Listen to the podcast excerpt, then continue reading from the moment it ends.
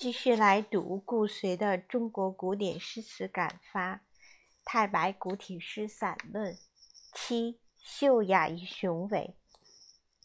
有书论西洋之文学艺术有两种美，一为秀雅，一为雄伟。实则所说秀雅即阴柔，所说雄伟即阳刚。前者为女性的，后者为男性的。亦即王静安先生所说“优美与壮美”，前者纯为美，后者则为丽。但人有时于雄伟中亦有秀雅，壮美中亦有优美。直若一味蛮憨，绝不能成诗。如老杜的“国破山河在，城春草木深”，即在雄伟中有秀雅。壮美中有优美，金怒李白两首诗可证明秀雅与雄伟这两种美。小小生金屋，盈盈在紫薇。山花插宝髻，石竹绣罗衣。每出深宫里，常随步辇归。只愁歌舞散，化作彩云飞。宫中行乐词八首其一。骏马似风飙，鸣鞭出渭桥。弯弓辞汉月，插羽破天骄。阵解星芒尽，银空海雾消。宫城画林阁，独有霍飘摇。前一首乃太白奉诏而作，写一少年宫女。小小生金屋，盈盈在紫薇。中国字给人一个概念，而且是单纯的；西洋字给人的概念是复杂的，但又是一而非二。中国字单纯，故短促；外国字复杂，故悠扬。中国古代为补救此种缺陷，故有叠字，如《诗经》中之“依依非非”。此诗中之小小盈盈，第三句“山花插宝髻”之“山花”二字真好，是秀雅。而何以说山花，不说宫花？太富贵不好，太酸也不好。愈是富贵家之名门小姐，愈穿得朴素，愈显得华贵。固然名门贵族、受过好的教养的人，有喜欢红绿的。红绿也好，只嫌太浓了。生金屋在紫薇，而插山花好，只因山花多是纤细的，女性之美便在纤细，可见其品行，更显出其高贵俊雅。宝髻则富贵，乃矛盾的调和。石竹绣罗衣，何以不绣牡丹？一起曲秀雅纤细，还不说这是唐朝风气。即使宫中绣牡丹，太白也绝不会写牡丹绣罗衣。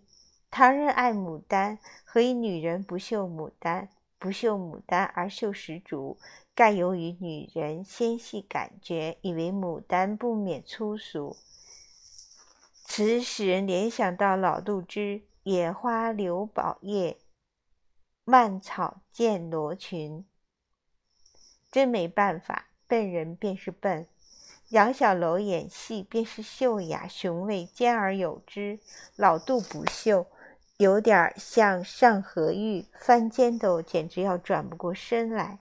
凌霄汉写文章说：“杨小楼为轻盈二字兼而有之，有人轻而不盈，有人盈而不轻。马连良便是轻而不盈，小楼便是秀雅雄伟，兼而有之。上河玉唱戏，其实翻筋斗也翻过来了，但总觉得慢。老杜便如此。”老杜琴台二句写卓文君逝去之女性用流用剑用多么大力气，太白用插用绣便自然，然是有一利便有一弊。太白自然有时不免油滑，老杜有力有时失之拙笨，各有长短，短处便由长处而来。太白每出深宫里，常随步辇归，变太华。只愁歌舞散，化作彩云飞。真美真好。或曰：乃用巫山神女典，予以为不必。盖其歌舞之美，只彩云可拟画，人间无物可比，而一点其他意义也没有，只是美。老杜得地消息，一字一泪，一笔一血。真固然美，美还是太白美。太白写此诗也没有什么深的思想感情，奉诏而作，是用适当的字句将其美的感觉表达出来。无思想感情可云，只是美的追求，此即唯美派写美的感觉，写美女写成唯美作品上意。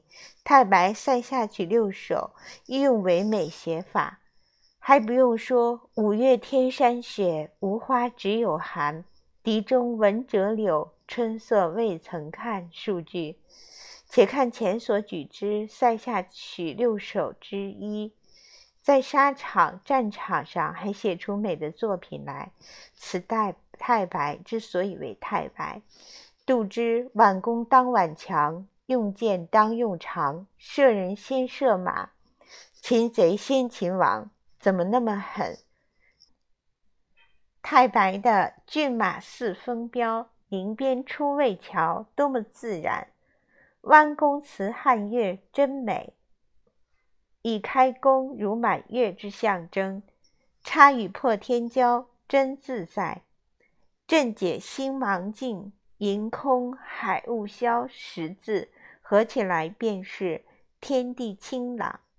末二句宫城画林阁，独有或飘摇，没什么。